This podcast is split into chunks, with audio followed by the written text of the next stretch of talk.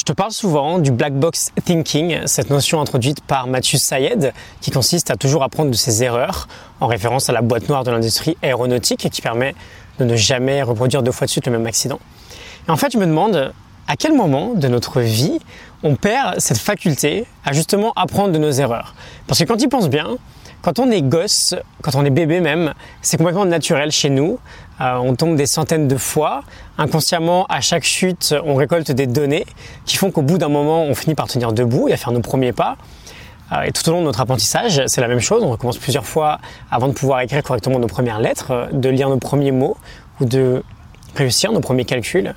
Et je te parle de ça parce que la semaine dernière, en classe découverte, j'ai participé à un atelier cirque et j'ai vraiment été scotché par une des enfants en C P qui voulait réussir à faire tourner en équilibre son assiette chinoise et elle a rien lâché quoi. Elle a recommencé une trentaine de fois.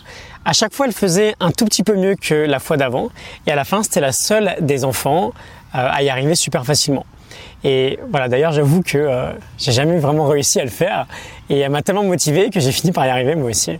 Mais voilà, j'étais vraiment inspiré euh, par cet enfant qui a raté une trentaine de fois, qui a appris de ses petites erreurs, qui a persévéré et qui a fini par maîtriser le truc. Euh, elle a fini par la réussir une dizaine de fois de suite à la fin et elle était super contente quoi.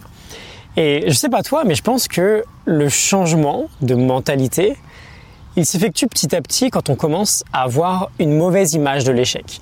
On a souvent euh, tendance d'ailleurs à l'école à dénigrer l'échec au lieu de, comment dire, au lieu de lui redonner du crédit en fait.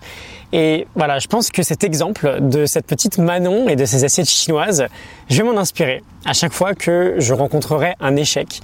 Et je pense que ce serait une belle idée si toi aussi tu pouvais essayer de trouver ton exemple, ton d'inspiration potentiellement chez les enfants parce que c'est très facile pour eux, c'est naturel pour eux d'apprendre de leurs erreurs et de te servir de cette inspiration pour persévérer, pour recommencer et euh, éventuellement pour finir par réussir.